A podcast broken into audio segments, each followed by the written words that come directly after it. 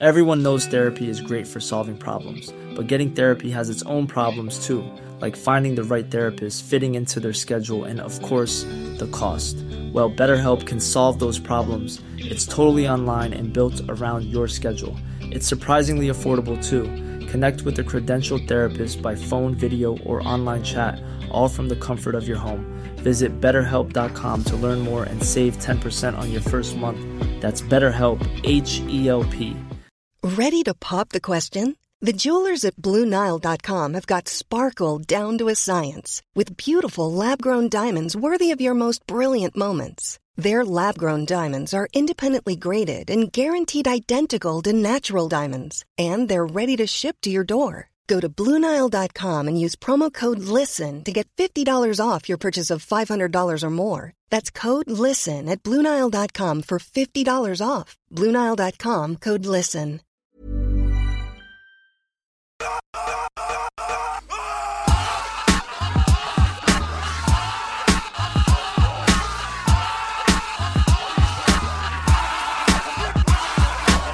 Hello and welcome to Caged In, as ever, brought to you by the Breadcrumbs Collective and hosted by me, Petros Patsilivus. If you're new here to this podcast, what we do is we watch every single Nicolas Cage film in chronological order to determine is he the greatest actor of all time. You join us for episode 98. 98th outing for Cage thereabouts. It's probably um some very small ones. Yeah, but it's the 98th episode of this strand of the podcast, and I don't do it alone. No, I'm joined by a guest each week to help me answer that question and discuss the film. And I was very fortunate to be joined by somebody who is an absolute legend when it comes to British criticism and just uh, a fountain of knowledge on all things film and all things Dracula. And that was pertinent for this chat because we are discussing the 2023 Chris McKay directed horror comedy Renfield. And my guest is the one and only Kim Newman. Uh, this chat is slightly different than others. We probably don't dive into the film as deeply as we would do. We just kind of talk about the Coppola's fascination with Dracula, uh, Cage's portrayal, Cage's fascination with the character as well, and just a broad overview of Dracula within cinema, literature, and Kim's own outings with his novel series, Anno Dracula. There's all types of fun stuff to sink your teeth into. Ignore the pun, but it wasn't unintentional. That was very unintentional pun. So, yeah. So uh, sit back and enjoy my chat with Kim Newman about all things Dracula and Renfield.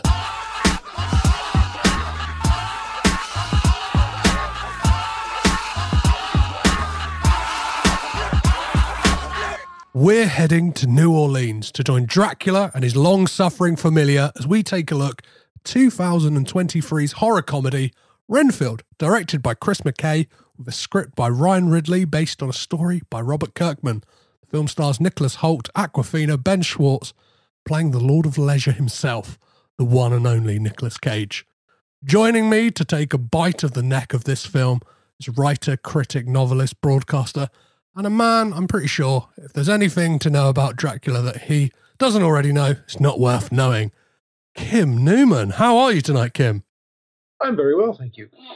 Well, I, I, I, have got to ask you, as I ask all my guests when they first come on this podcast, is are you a Nicolas Cage fan, Kim? Obviously, you're a film fan, you're a horror fan, uh, but yeah, I, yeah, I, uh, I, have probably seen uh, more of his work than the average viewer because I, I do the direct, yeah, the direct to anything non-theatrical column in Empire. So I've, I'm au fait with uh, the the two or three films he makes in between the films everybody's heard yes. of. Yeah, yeah, yeah. Uh, you, uh, which, which he does regularly, you know, so I've yeah I've seen stuff like that. The the one with the the lions loose on the boat. Oh yeah, yeah, yeah. Uh, the bank robbery set in America, shot in Bulgaria. All those films I've seen the, them as well as uh, the the the top of the line Nicolas Cage film. Amazing! You're, a man in the trenches like me, Kim. Yeah. I, I, I've I've been to those high, lowest of lows, and I've been I've been to the highest of highs. So it's it's good to know. Yeah, it's it's, it's amazing to know you're you're well versed in that stuff. Um, what would have been the first Nicolas Cage film that you you remember seeing, or, or was there oh, one? I know exactly what the first. It was Rumblefish. What was the what was the impact of? Well, obviously, that's not one that he. Know, what was well, the impact I mean, from I mean, that? But it was the first film. Yeah. I mean, I, I, I looked it up and I I hadn't seen, for instance, at that time, Fast Times at, Rum, at uh, Ridgemont High or Valley Girl. I didn't catch up with those until later. so Rumblefish was the first film I, I saw him in. Um, and obviously, he's not the lead in that. He's just part of an, uh, an ensemble. He's pretty good. Um, and I think, and after that, weirdly, it was Racing with the Moon, was I think the next of his films that was theatrically released in mm-hmm. Britain, and, and, I was working as a critic then, so I saw that. Um, it, I have to say, yeah, it wasn't until I looked it up today that I even remembered he was in Racing with. yeah. A, a, film that, frankly, almost nobody remembers anyway. No, no. Yeah, um, I haven't seen it since the press show. I. Uh, and I, I, mean, I remember Sean Penn's in it. It's a, a, a 1940s set kind of uh, mixed up kid movie, but that's about it.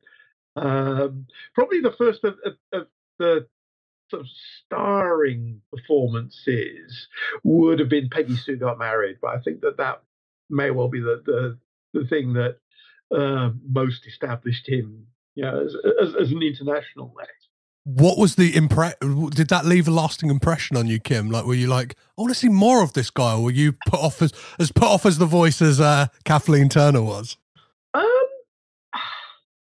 I thought he was good in that. Actually, I, the the one that everybody loves that I really didn't like was Moonstruck. Uh huh. Um, which it, I mean, I remember a lot of people at the time liked it, and it's a film a lot of people have warmed up to over the years. I remember just thinking it was terrible. Uh, but, yeah, but that said, I re- I loved Raising Arizona. Um, yes. and, yeah, and from there it was like Wild at Heart and, and uh, uh, uh, some of the more eccentric choices along the way. Vampire's Kiss, which I imagine we're going to talk about. well, yeah, that was like 1987's like kind of like a an important year in kind of Nicolas Cage's career because he yeah he had Raising Arizona, Moonstruck, and I believe he filmed Vampire's Kiss. It was almost like this kind yeah, of yeah. But he's but beforehand he was um, yeah Francis Coppola's nephew who was put in a couple of Coppola films. Yeah, yeah. Um, and I think probably it wasn't until around that period of having Peggy Sue Moonstruck Raising Arizona in a in a glut. It was like then uh, he became an actor that people knew. That yeah, uh, yeah, he was a, a, a, recognized name rather than just one of many uh, yeah, people who were around. Um, and what what 80s male ingenues, yeah. So let's let, let let's talk about Vampire's Kiss. Was that one that you, you managed to catch at the time, or is, is that one you oh, caught later? I, I, saw it the press show, reviewed it for the monthly film bulletin, I think. Uh, yeah, I liked it. I liked it then. I like. I've seen it again. I like it now.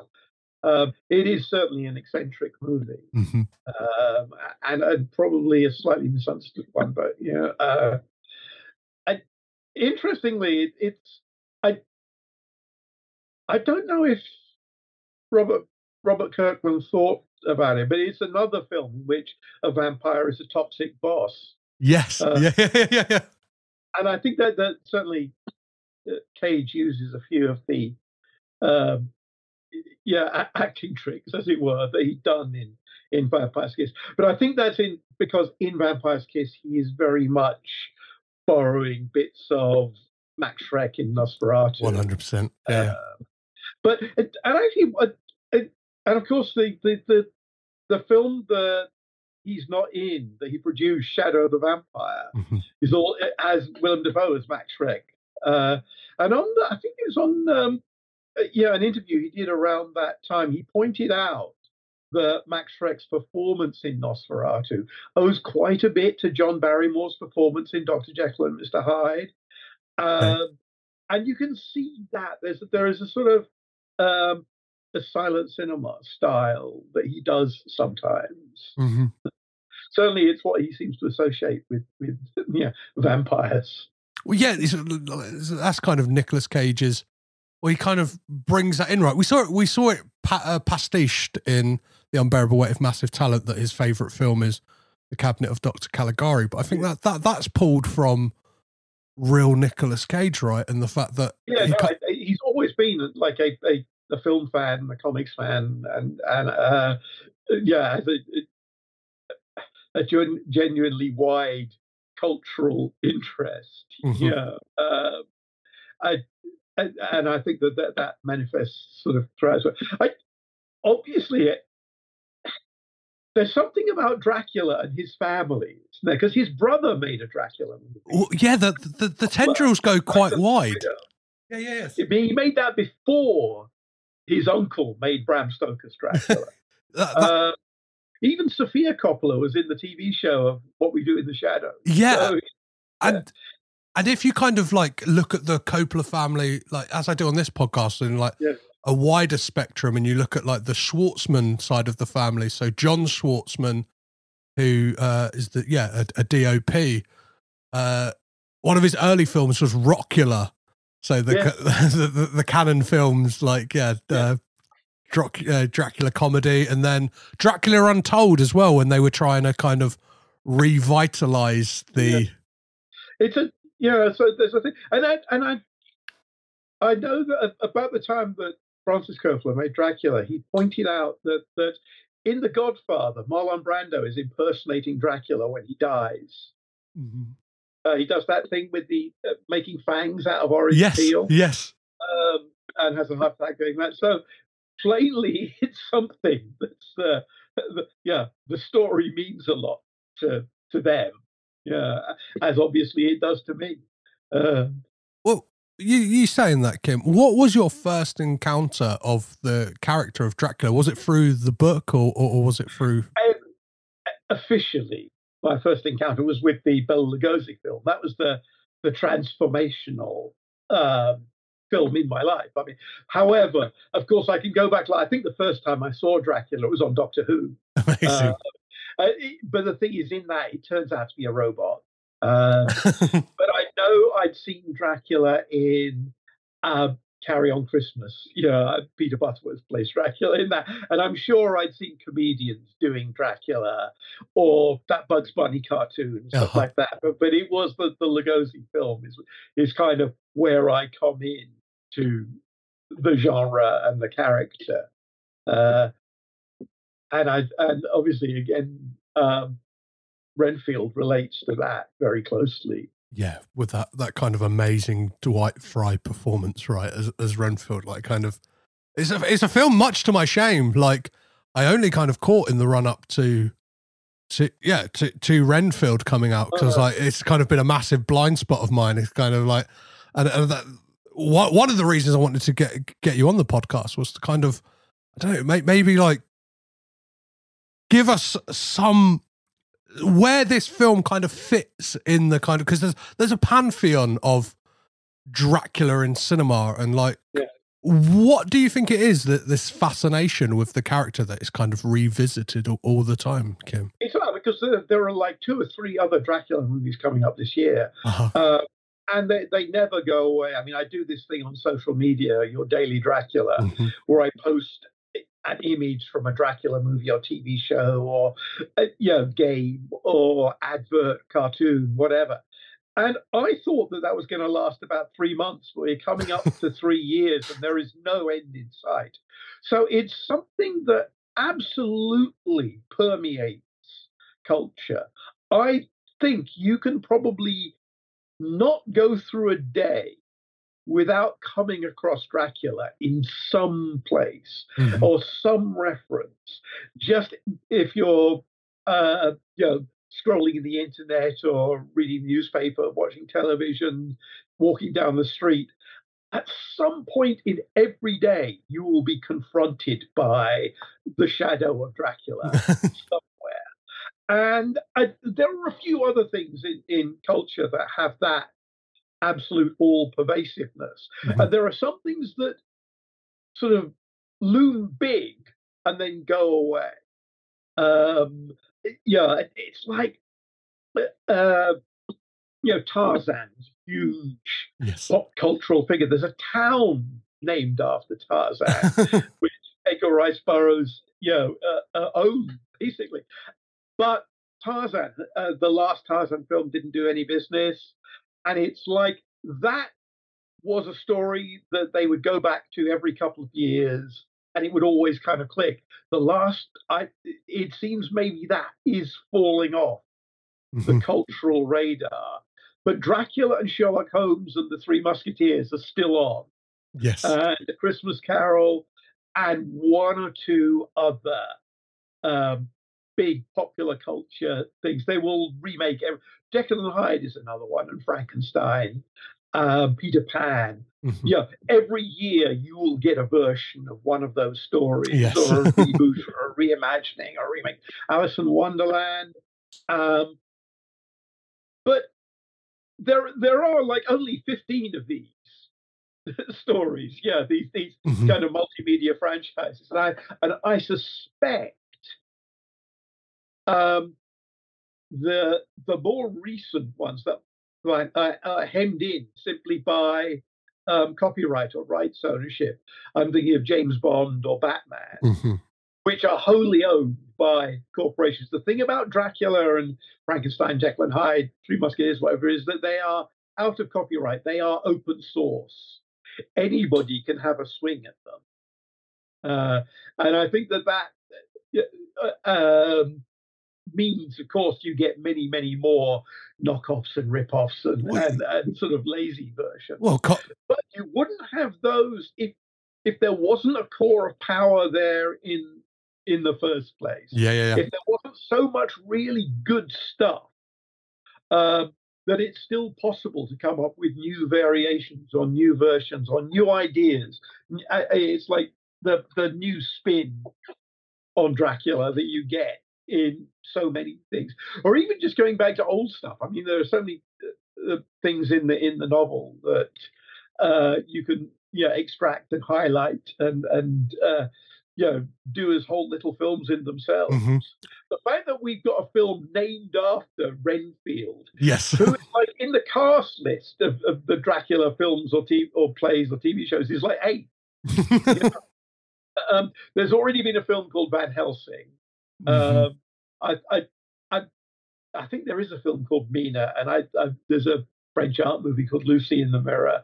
Um, so, yeah, it's like when your supporting cast are famous. Yes. When people know the, the names of, of, of archetypes, it's like I mean, even out just outside of versions of Dracula or um, uh, yeah, classic gothic horrors. Yeah, the archetypes of Van Helsing, Mina, Lucy, Renfield. You can find them in so many yes. horror movies. Yeah, you can look at um, they, yeah, they, they uh, uh, yeah, Alien has a, a Mina and a Lucy on board the Nostromo. Yes. Yeah, is, yeah, Veronica Cartwright is the screaming woman who dies. Sigourney Weaver is the sensible woman who sort of bonds with the creature and lives. Yes. you see, that's a, that's Bram Stoker's idea. Yeah, and actually in um, Alien Three, Paul McGann plays Renfield to the alien. Yeah, so it's like you uh, that that you can find these versions you can find these characters or these archetypes seeded throughout horror. And some of them aren't necessarily things that Stoker invented, mm-hmm. but probably he, he put them in a form that was um, replicable. What, like, you mentioned a point there about uh, obviously the cat, like, cer- yeah, certain characters are now getting their own film stuff like that. Obviously, on the horizon, we've got a film that is just one section of the Yeah, novel, The right? Boat. But the boat, yeah, Yeah. the boat's The got its own film. But at this Yeah, point, that I mean, uh, you know, that I know that's been in development for a, a while, but uh, again, Alien is the Demeter section yes, of Dracula. Uh, yeah, a bunch of people on a boat, and the mysterious thing in the cargo hold is killing them off one by one. Yeah, amazing. and that's just, that's just one chapter of Dracula, and, and and it's in strictly, it's the kind of thing that you could drop from the novel and it wouldn't make any difference, except it's brilliant yes, because it doesn't feature any of the main characters. Um, it, it, it, I mean, obviously it features Dracula, but not as a a character that you actually see up close. He doesn't talk in it. He's just there, the monster. Um, and I think that there, are- there. are- I mean, I saw re- uh, last year there was a, a film actually, I think called Bram Stoker's Van Helsing, which was just Lucy. It was just Lucy being sick, and you don't see Dracula, and that it makes you. And, and I think the people who made that realized that The Exorcist is the Lucy section of Dracula. yes, yeah, It's the, it's the girl in the bed getting sick and nobody understands why. And various doctors come in and can't do anything. And then the wise character, the Van Helsing character, comes in and can do something, but at a terrible cost. Yeah, Uh, there it is. That uh, again, that's another couple of chapters of Dracula that you can then turn into.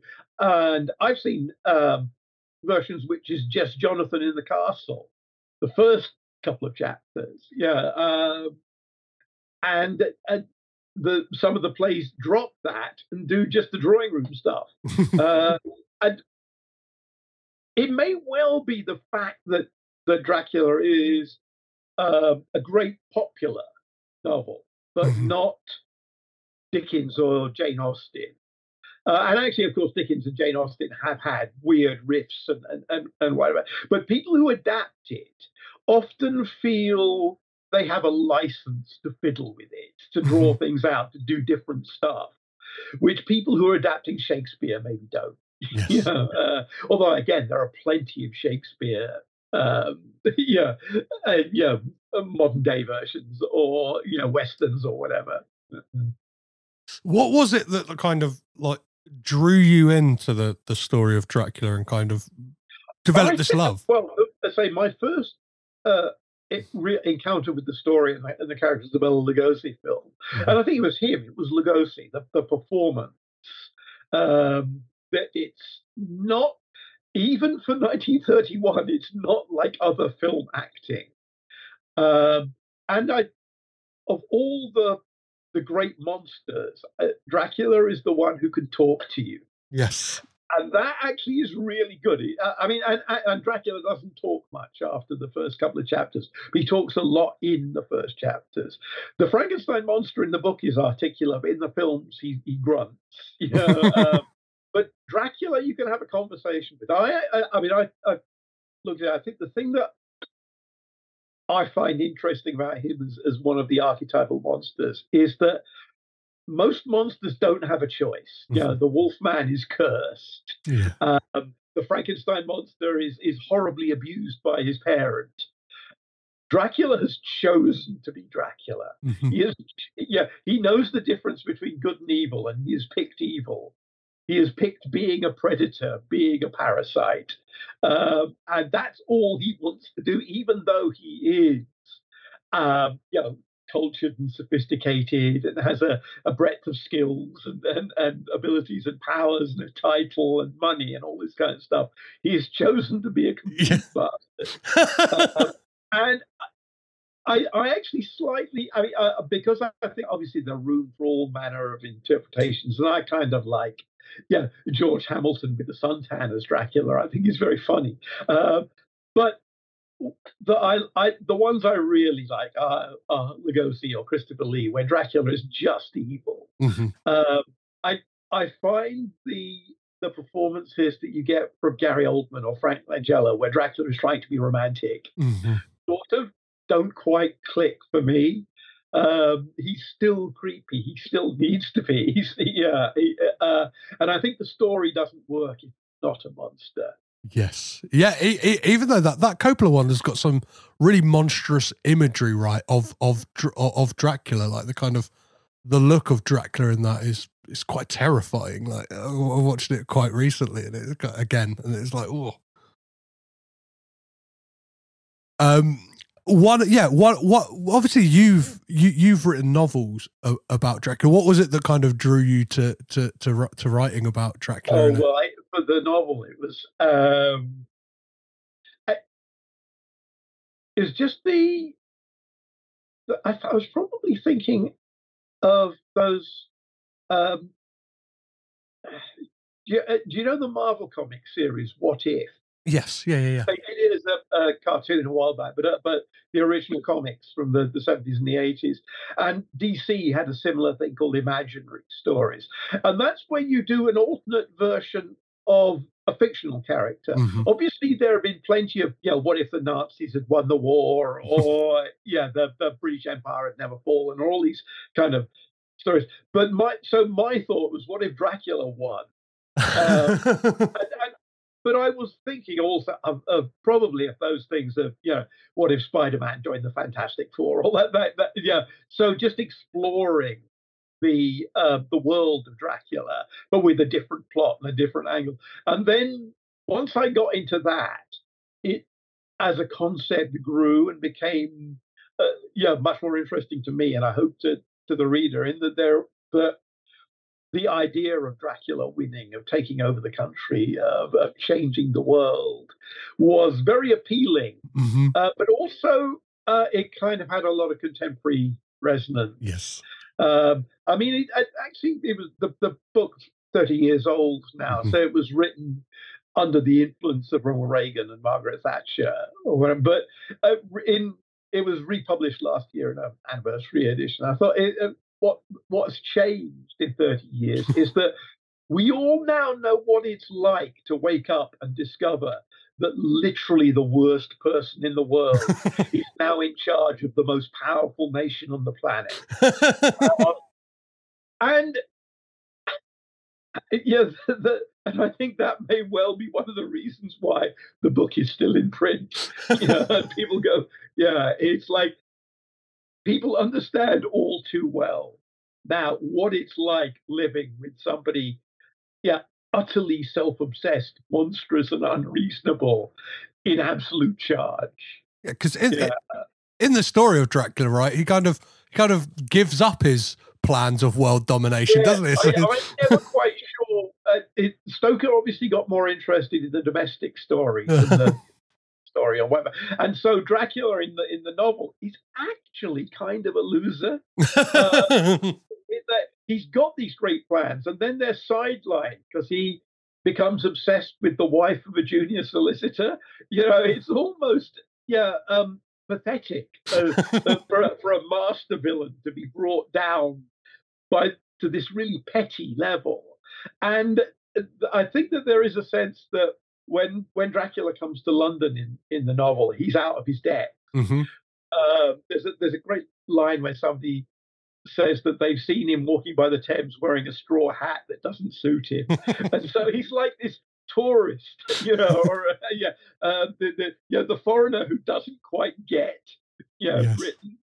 Uh, and there's even a bit where, where they're doing that thing of going round the houses to destroy his coffin so he can't use them. And they find the sink where he's shaved and he's not washed it out, and so it's got hair and foam and bits of blood around it, and you got this sort of uh, the idea of Dracula as somebody who's useless. Yeah, some kind of like useless bachelor, right? Kind of like loafing around. That Bram Stoker did that deliberately. I think it's a it's a strain. You can't go too far in it because Dracula then becomes completely pathetic. I think the, the, the film that does that really well is Blood for Dracula with Udo Kier, mm-hmm. uh, where as somebody who is so completely out of time.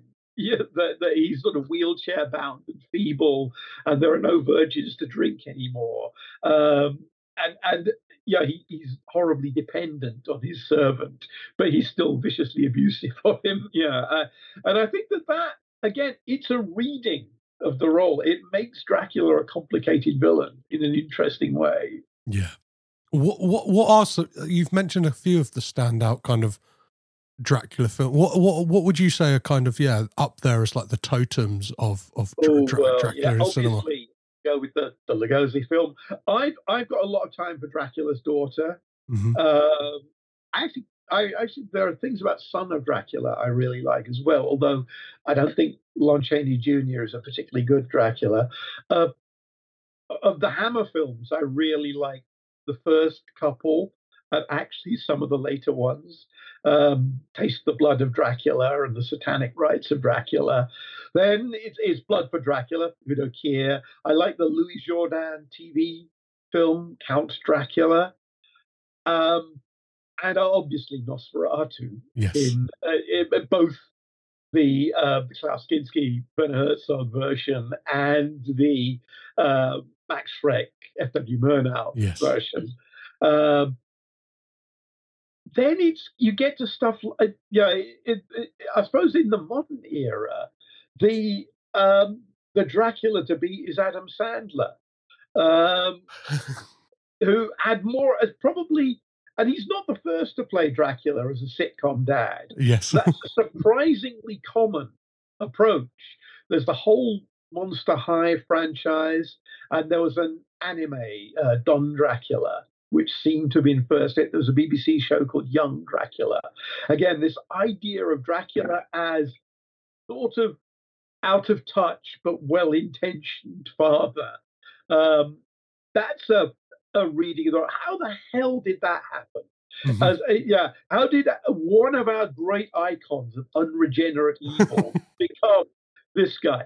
Maybe Grandpa Munster yeah. is the, the, the thing that that that turned out because because the Munsters is a universal um, property, and so it is essentially the um, a, a mutation of the the Universal pictures. Yeah, the Karloff Frankenstein monster, Lugosi as as Dracula, uh, you know, the Wolfman, all that that lot. There, it's it's sort of uh, the the the kids version of that, the Monster Kid version. Yes. So, what were your thoughts when you first heard about them them making Renfield? Um,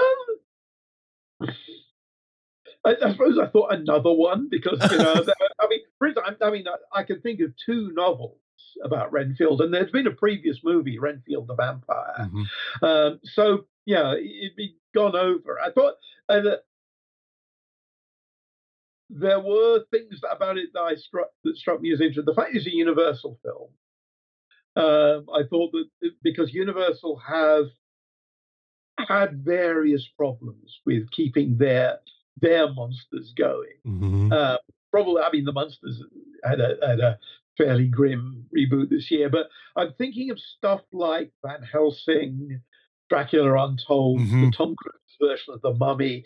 It's like they they had all these properties, and they sort of screwed them up Yeah. they made big budget rubbish film. They were going to, you know, the Mummy was going to be the beginning of their kind of version of the the Marvel movies, wasn't it? Yeah, They yeah. up, they were going to do a whole bunch more, and it was just so disastrous that they scotched that, and then they went back, and, and the the film I think is is the template for Renfield is the um, the reboot they did of the Invisible Man, Elisabeth Moss, which took one of their less well known franchises. Mhm. I mean, they'd made four or five Invisible Man films, depending on whether you count the Abbott Costello picture. Mhm. Um, and going back, and, and again, that that gave you a version of that story that was not one you had seen before. It told the story of the Invisible Man from the point of view some, of someone who couldn't see him, rather than from his point of view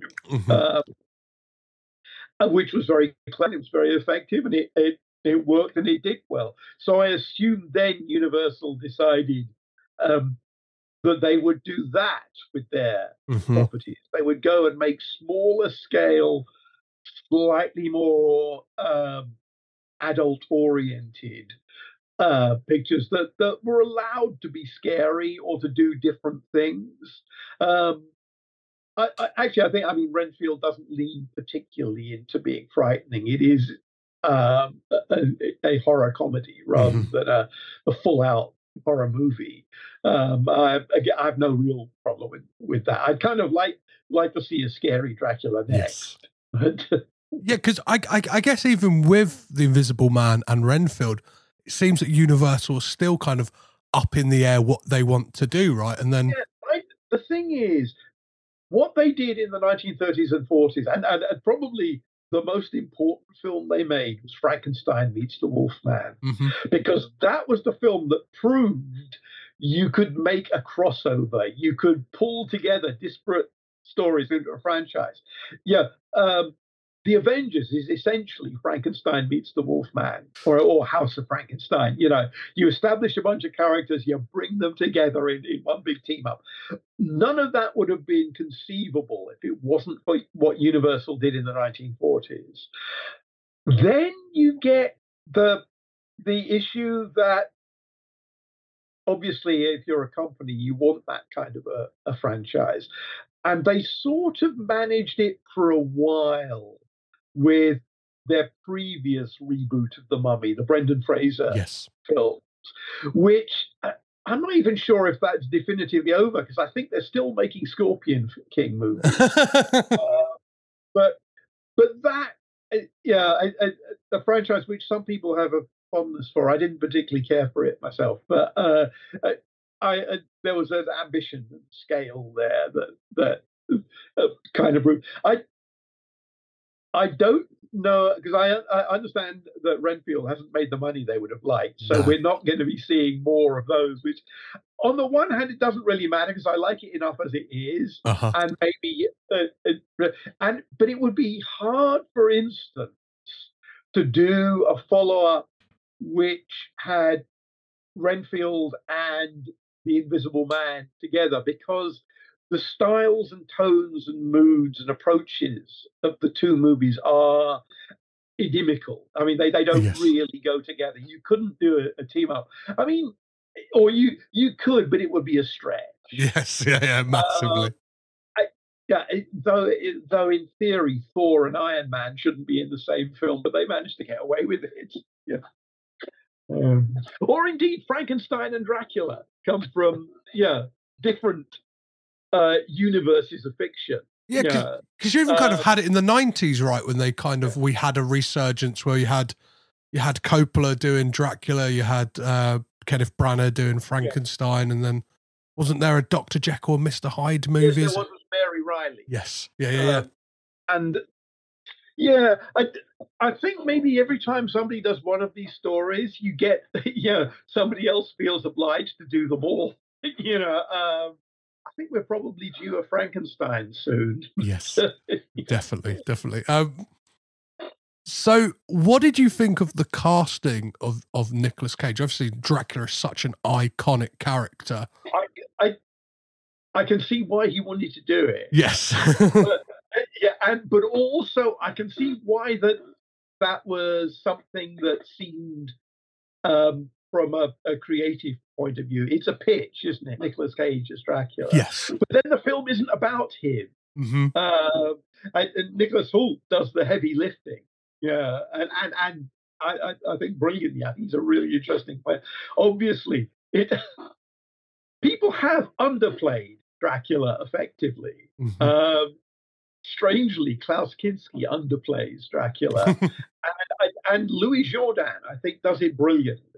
It's one of the chilliest performances in the, the role, but it's kind of low key and charming rather than the Christopher Lee fangs bared, hissing, snarling, or even uh, you know Gary Oldman uh, that you know goes for the, the, throat literally, and yeah, the the scenery chewing. It's like, and I think obviously Nicolas Cage is having to compete with all of that but also, he's having to play. He's not just playing Dracula; he's playing Bela Lugosi's Dracula. Yes. Um, just as Nicholas Hoult is playing Dwight Frye's Renfield, not Bram Stoker's. Um, so you get, a, yeah, uh, and and actually, again with his um, interest in silent cinema, mm-hmm. He does seem to be doing Lon Chaney in London After Midnight, that lost vampire movie. Yeah. Uh, the teeth, he's, he's even wearing the same hat. Yeah, and the, Uh, the teeth, and- right?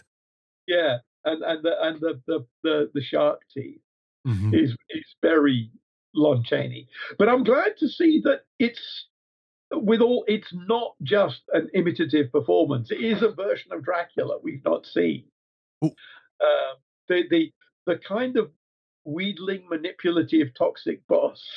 Um, a- a- and I think the thing that, that, that I was impressed is the bits where um, where Dracula turns round and is dependent and guilt trips Renfield. Yes. You know, that's, that is sort of, again, that's not a Dracula we've seen before, uh, but it's quite effective. Yeah, there's Uh, there's that amazing scene, that like two hander between them when he comes to visit him in, in his apartment, right? That kind of like you get this. He's almost like love bombing him and then making him feel guilty for like, I need you, Renfield. Like, why have you why have you done this to me? And like making him out to be to be the monster in this kind of weird codependent relationship. So good because this film acts right as a as a as a direct sequel to the 1931 Tod Browning Yeah, I film, think right? it's the first sequel since Dracula's Daughter in Amazing. 1935, which I thought was great. yeah, and it even uses the font from the, the poster Yes. for the, the title, and which, which I thought was was wonderful. I suppose, like the Invisible Man, it's a study of a toxic relationship, and maybe that's not a bad way of rebooting your monsters. hmm Um, and, and logically, the next one is Frankenstein, which is about parents. Yeah. Uh, because you've had the Invisible Man, which is about a, a, toxic boyfriend. Dracula is a toxic boss, and Frankenstein is a toxic parent. Uh, yeah, and that's actually that would make a good trilogy. yeah, I, I- uh, I think they're doing Bride of Frankenstein, or Okay. that was on the cards as a possible next one. Um, yeah. I will say that um, that two-hander scene in, in Renfield's apartment. Um, I don't know if they've done it deliberately, but it uses a joke from one of the Anno Dracula books. ah, amazing. The thing about the welcome mat, I made that up. amazing. yeah, I love that. Like, what did you know beforehand that it was gonna it was gonna be a sequel? Or was it kind of when you saw No, the I didn't. I mean, and, and I saw quite an early screening. Mhm. Um, I think I may even have seen it with, yeah, the the effects weren't hundred percent finished when I saw it. So I, I went in not even knowing. I mean, I'd seen the trailer, um, which it slightly misrepresents the film, but in an interesting kind of way. So it wasn't. Yeah, uh, it it, it did it literally came as a surprise to me where they went with it. Yes. Um, and I thought that the choice of making a follow up to the, the Lugosi film and starting with the footage from it, and, and uh, I mean, just for people who are not Dracula obsessives, in the 1931 Bela Lugosi film, Renfield goes to Castle Dracula it, as Jonathan Harker does in the book. And it, uh, you know, Keanu Reeves as Jonathan Harker in, in the, the Coppola film, or the, the character in Nosferatu. But by having um, Renfield go to the castle and then go mad, um, that means that yeah, he it, he has something to do in both sections of the the, the narrative.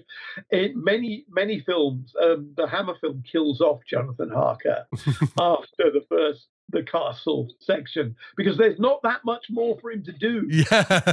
Remember what Keanu Reeves does in the rest of the Coppola film? He comes back with white hair.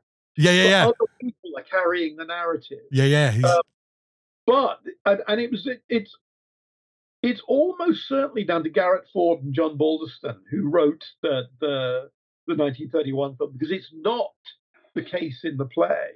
Um, but you have this thing of Renfield being your through line mhm. the guy who goes to Transylvania and brings Dracula back and then becomes his minion. Um, and I and obviously, yeah, uh, uh, Bela Lugosi is a pop culture immortal, but Mhm. so is Dwight Frye.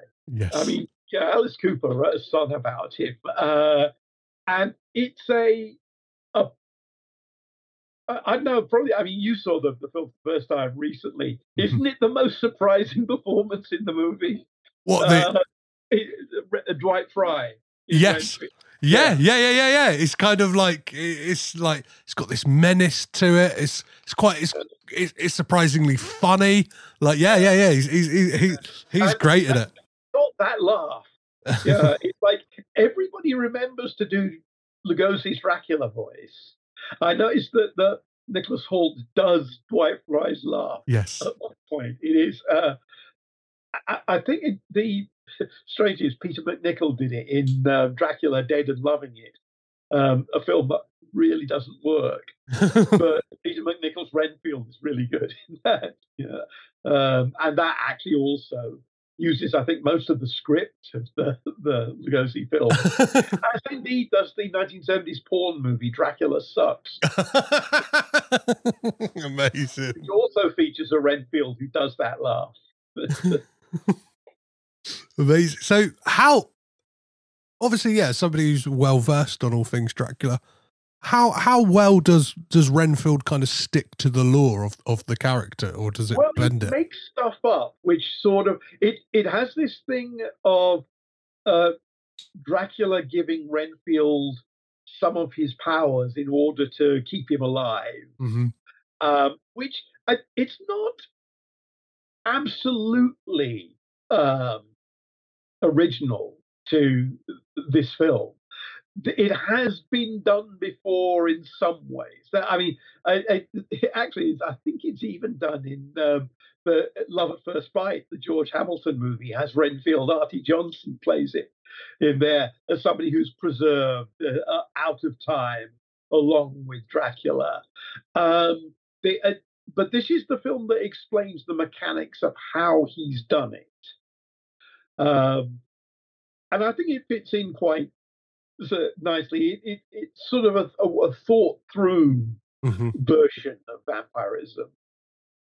Yeah, and there's like the the the his blood brings you back to life, right? And it kind of like, Yeah. were were you surprised as I was by like the the gore in this film? Because it's quite it's quite gruesome, right? It is it it's very gruesome, but it's somehow not upsetting. Yeah, yeah, yeah. People you don't like having terrible things done to them. Yeah, and it's it, it does that kind of Evil Dead two thing, right? By turning Yeah. the violence up to eleven, that you you kind of Yeah. like go, oh, it's it's it's it's, it's broached into funny now, as opposed to Yeah. being disturbing. and I and I think it it the the it's Nicholas Hoult and Awkwafina in the middle of it, sort of sweet, Mhm. and that gives you someone to relate to. For instance, I mean, I I, I quite like the current Evil Dead Rise, Mhm. but it gives you nobody.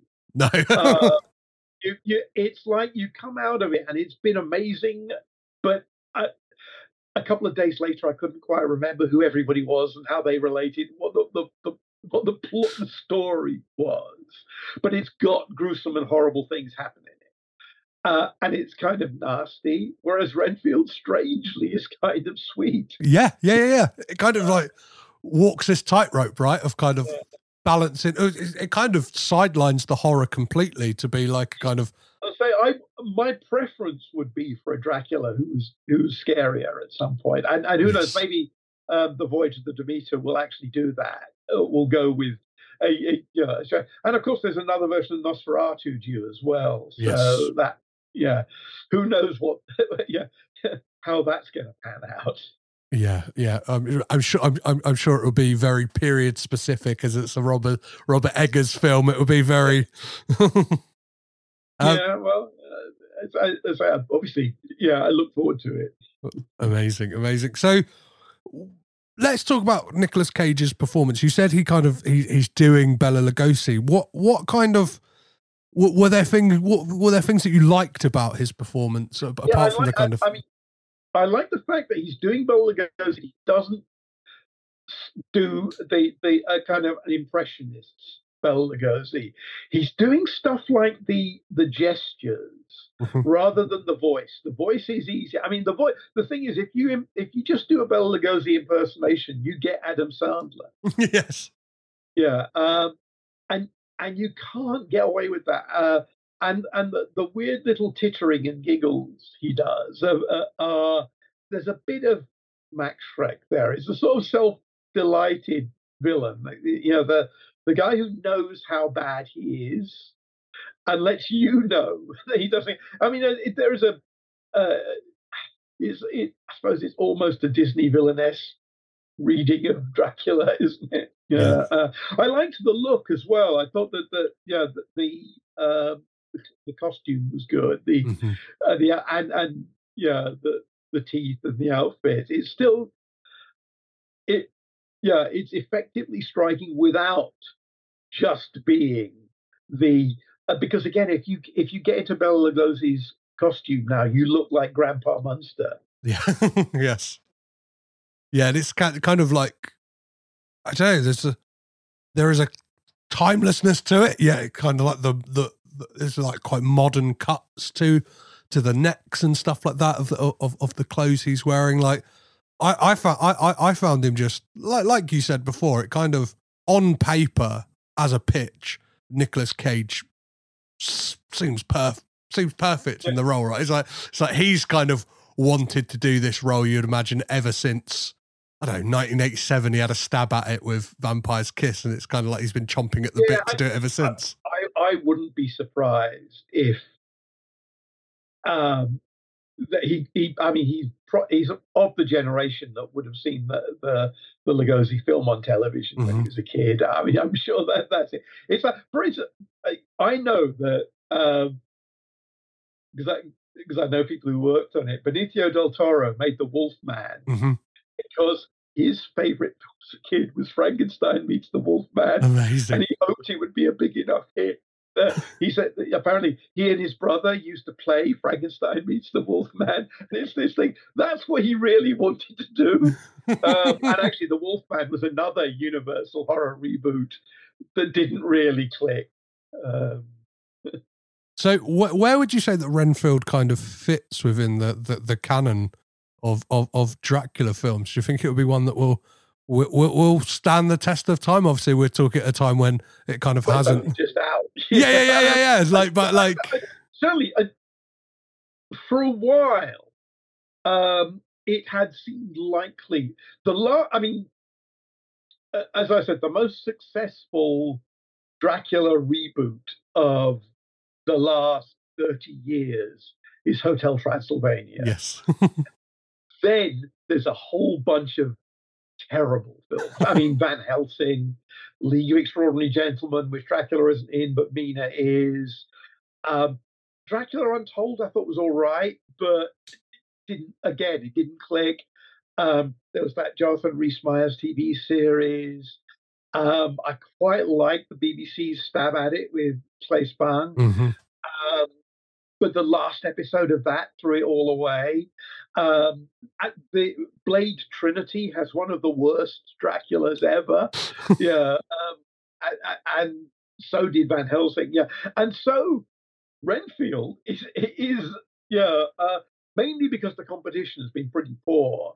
Um, is up there as one of the best Draculas of the 21st century. We'll we'll be interested to see because it's I know besides the Voyage of the Demeter, um, Chloe Zhao is working on a, a science fiction western Dracula. Mm-hmm. Um, uh, Robert Eggers is doing Nosferatu, and um, Marvel are doing Blade. Yes. And they just announced Mia Goth was playing Lilith, who is in the comics the daughter of Dracula. so presumably Marvel must be, you know, looking around for somebody that yeah, they will I don't know, they'll get Antonio Banderas or somebody to come in and play the Tomb of Dracula version of Dracula. Amazing. Um, and obviously, Renfield is a horror comedy. Like, as somebody who's kind of, yeah, made a name for yourself as kind of being a, a, master of knowing all things about horror, what's your kind of thoughts in general on the kind of horror genre, uh, horror comedy genre as a whole?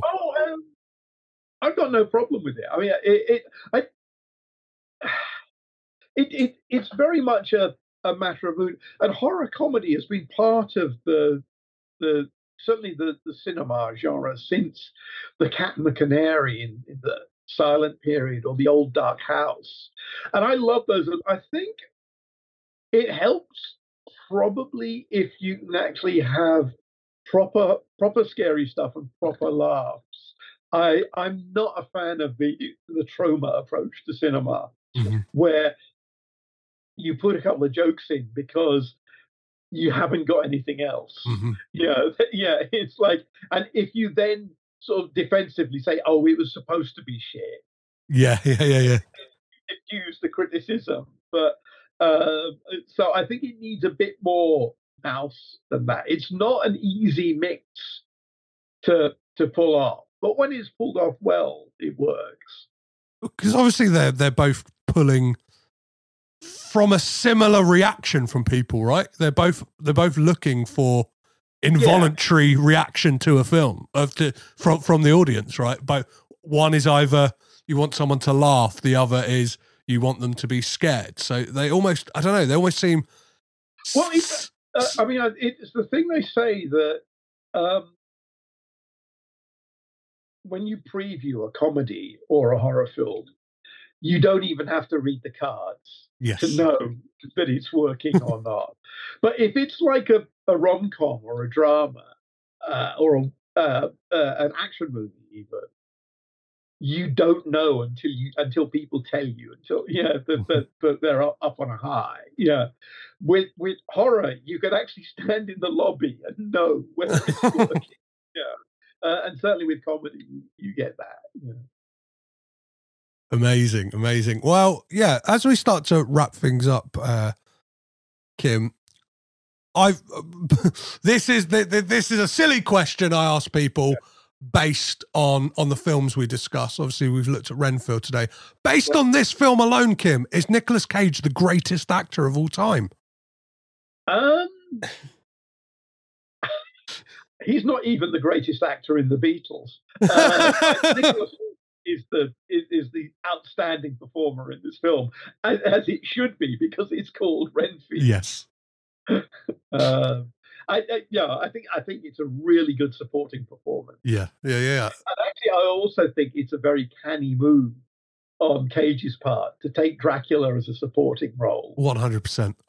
Rather than just go through the yeah, just be another Dracula and it, in a, in a Dracula centric movie. And it's quite a generous performance from him, right? In the oh, fact yeah. that he, I mean, uh, I, you get this from people who, who work with him as well. For somebody who is a, a very large performer, he doesn't stamp on other actors. Yeah, yeah there are uh, other actors that people don't want to work with when they're there. No matter how brilliant they are, they're a nightmare to be on screen. But I think uh, I mean, uh, obviously, in the in the, the last phrase, the the, um, the way that he works with Nicholas Hoult here or with Pedro Pascal in The Unbearable Weight of, uh, Immense Talent shows that he's a great, you know, two two hand actor, mm-hmm. two fat actor. Uh, and yeah, all, all the way back to Laura Dern in Wild at Heart or Holly Hunter in Raising Arizona. Yeah. Uh, he knows when he can get people to match him. yeah. Yeah, yeah. So uh, I I, was I always find it fascinating, like watching Cage on screen, and yeah, like you're saying, like the way he bounce off people. And I've I've managed to like interview countless amounts of people who've worked with him, and they kind of say not just is he a lovely guy, just like his work ethic is is is insane as well. Like he's, I think he, yeah. even Nicholas Hoult was saying for this film, like weeks out, Nicolas Cage was off book like knew the film inside out. Like so, Kim, now you get to program a triple bill of films based around Renfield's got to be in there, but one of them is a Nicolas Cage film, another one is a Dracula film. What are well, you? What are you programming? I mean, there, there, there is, there are no choices. It's Dracula, Bela Lugosi, right, and it's Vampire's Kiss. Perfect. Uh, which, which actually probably uh, underrated as, as a, yeah. a, a Nicolas Cage film. It's not really a vampire movie. Mm-hmm. Um, you, it, unless you accept that Jennifer Beals maybe actually is playing a vampire, um, but Nicolas Cage isn't. But it's certainly w- one of the films where Cage goes to extreme. Yeah, yeah. Uh, it, and actually, it's uh, it's probably a more disturbing film film than Renfield, isn't it? One hundred percent, and it feels like a film that was like ahead of its time in a weird way. It feels, well, yeah, because it because people weren't talking about the entertainment industry like that. yeah, so because because he's an agent, isn't he? That's the yeah. Uh, I think he's a literary agent rather than a, uh, uh, the show business agent. But the the harassment of his secretary in that. Um, and, and I, I, suppose everybody in the movies knew people like that. Yes. And that clearly informs the performance. Um, but I, I think it is one of Cage's more terrifying roles. Yeah, and it's I think the film kind of acts as a I don't know, like a really damning on kind of 80s yuppie culture as well, in the way yeah. that um, American Psycho does. And that's kind of a film that has won the hearts and kind of, do you know I mean? You look at something like Letterboxd, and it's always one of the most watched films and yeah. stuff like that. People love it. But it feels like with Vampire's Kiss, because it was poking fun at the time that it was made in, in, in the yeah. 80s, it's like almost like, oh no, we can't we can't look at ourselves as as these gross, grotesque people. It's yeah, like I do think that I, I really like the movie of American Psycho. But I think that it's possible to be an American Psycho and like that movie. Yeah, yes, yes. I think Vampire's Kiss is much harder to get behind and think that that guy is your role model. Peter Loew, yeah, is your role model. Yeah. uh, yeah, yeah, yeah. He's he's loathsome, isn't it? He's kind of like yeah. grotesque. Yeah, yeah. Like it, even before he starts doing the um the Max Schreckisms and the, yeah. the Nosferatu moves. Amazing. So um, I like to always close out with a, a, any guest I have on Kim by asking them which is their favorite Nicolas Cage film. So which is yours?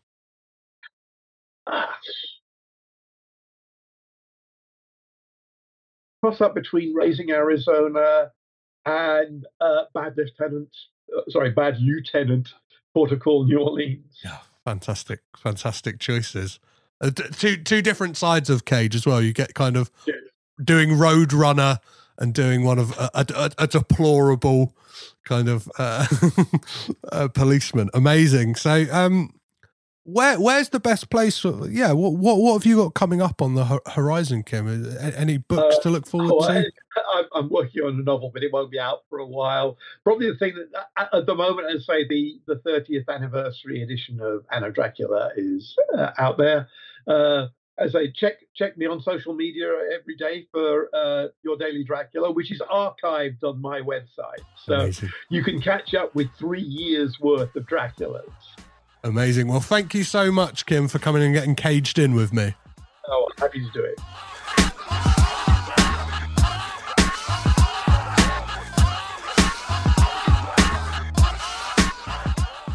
And there we have it, ladies and gentlemen. A massive thank you once again to Kim Newman for joining me. What an absolute delight it was to have, as I said at the intro of this podcast, an absolute legend in what he does. Um, absolute fountain of knowledge. Um, and I like the fact that Kim probably uh, wasn't up for my shit. Uh, the, the episode was probably a bit different to, to how it usually was. Some of that is because I was nervous, guys. I was I was kind of in awe. Kim is somebody who I massively look up to, and um, I know something I should get better at. It's just people at the end of the day, we're just having a conversation about a mutual interest and a passion, which is film. But you know what? Sometimes you get you get you get a bit nervous around people, and uh, that is uh, what happened here. But all in all, it was a fun time had for me, and hopefully a fun time had for you. Um, if you agree uh, with our views on Renfield or want to carry on the conversation about all things Dracula please do so by heading over to all the socials. So that is at Caged In Pod on Twitter, Instagram, Facebook, and Letterboxd and TikTok, uh, where you can find me over there, or you can drop me an email, which is cagedinpod at gmail.com. As for next week here on the pod, um, we're taking a little two week hiatus of any new episodes next week to celebrate Sofia Coppola's birthday. I am re releasing my conversation with the fantastic Mary Wild, all about her 2010 film, Sofia Coppola's, that is, not Mary's. Um, I'm sure Mary would make uh, amazing films, but she, she hasn't made any and certainly didn't make one in 2010. But yeah, we're talking about, we talked about Somewhere. It's one of the earlier episodes of Coppola Connections and was a fantastic chat. So you'll be able to listen to that again or listen to that for the first time next week. And then the week after, well, we may just have a break or we may just um, pull something else out of the archives to release to you guys to listen to. The reason for this brief hiatus is some of you may know, a lot of you probably won't.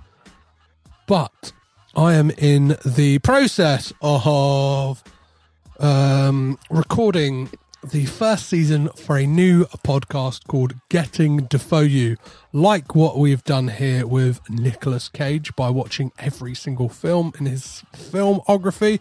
Me and Daryl Edge, who you would have heard here on this podcast and of Cage Rage fame, are embarking on, yeah, the entire filmography of Willem Dafoe, which, if you just do a little Google, is a mammoth task. And we just really wanted to get the ball rolling. And yeah, just booked basically. Um, an, an, an insane recording schedule. You don't really need to know the ins and the outs. All you need to know is to keep an eye out for that as well. You can find that on all the socials. So that is at getting Defoe. No, that is get uh, that is at Defoe you pod on all the socials as well. So check out there for any announcements on when that will be released. But yeah, we've got some fun stuff lined up and already in the can. And we'll be announcing when that podcast will be launching very, very soon. So I hope you join us over there for that as well. If you've enjoyed this episode or any other episode of the podcast, please head on over to patreon.com forward slash caged pod where you can support the podcast financially. Or you can head on over to TeePublic, especially if you're a US listener, and grab some amazing shirts designed by the fantastic Tim Sinclair. Or you can head on over to Etsy. And uh, yeah, I think you'll be able to type in Caged in Pod, find the store, and there's a couple of designs up on there, which I would recommend for UK listeners more so than US just because of shipping. Uh, shipping to the US works out really expensive from uh, UK printers on that, whereas uh, TeePublic are international or US based. So I set up two different stores just to make it cheaper for you guys, depending on which side of the ocean you live. If you don't want to part with any money, that is absolutely fine. You can support the podcast by heading over to YouTube uh, and joining joining Caged In TV, our brand new venture where I'll be uploading videos where it's stuff that is adjacent to the podcast, stuff that I can want to talk about but don't really feel like I have an episode in me as such. Just kind of video essay esque content and kind of uh, think pieces, if you will, that will be um, yeah debuting up on there and staying there. Or again, you can head on over to Apple Podcasts, Spotify, or wherever you're listening to this right now and giving me a lovely five star rating and review. Uh, remember in your rating and review to let me know what does Bill Murray say to Scarlett Johansson at the end of Lost in Translation, or what is your favourite Nicolas Cage film? And each and every answer will be read out on the podcast. So, as ever, guys, I've been Petros Patsilivas. I've been caged in. You've been amazing, and I'll catch you next time.